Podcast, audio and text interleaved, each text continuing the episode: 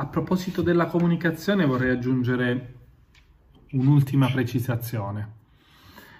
Eh, la psicanalisi è una procedura terapeutica.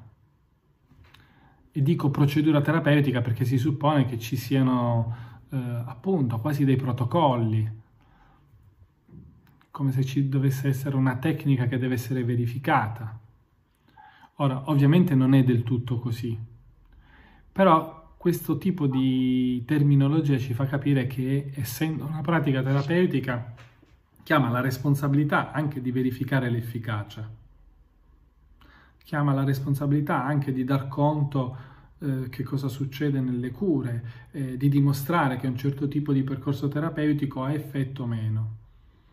Nell'ambito oggi delle ricerche psicodinamiche ci sono tanti modelli di ricerca, tanti modi per fare ricerca. Però tenete presente che per chi vuole diventare psicoanalista, per chi fa l'apprendista in psicoterapia e fa una scuola di specializzazione in psicoterapia, eh, gran parte della sua formazione di ricerca si basa sulla scrittura del caso clinico. La discussione delle cosiddette tesi di specializzazione è fatta dalla discussione di un caso clinico dove io racconto quello che ho fatto con un paziente.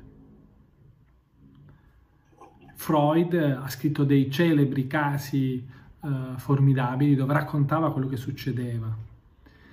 Ora, ci sono tanti modi per impostare la scrittura di un caso clinico, perché quando tu racconti un caso clinico ti devi ricordare di dire tanti concetti.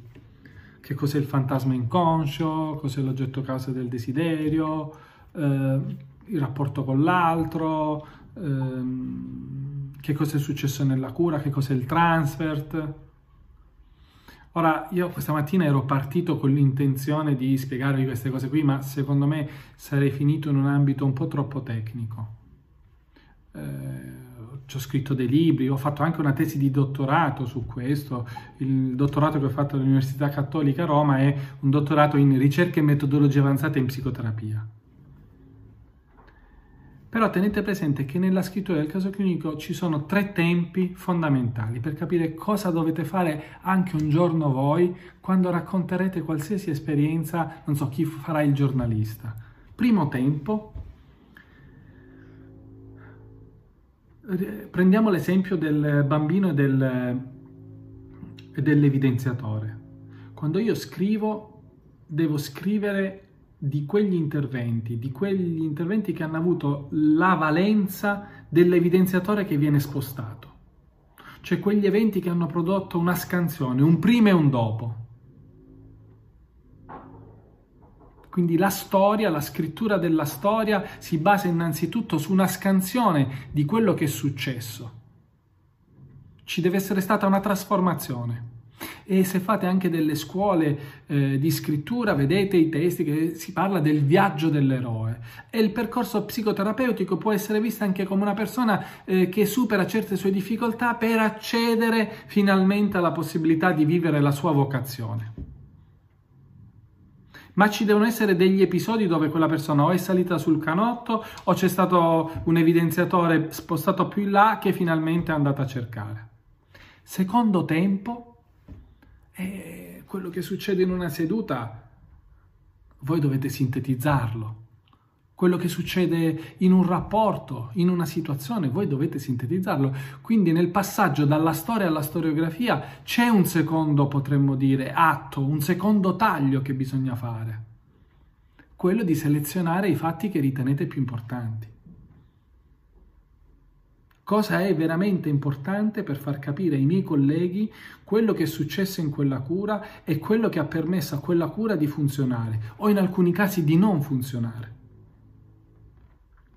C'è un terzo tempo, un terzo momento fondamentale, che una volta che io ho selezionato gli elementi, una volta che io ho scelto qual è la trama, quella trama va scritta in un modo particolare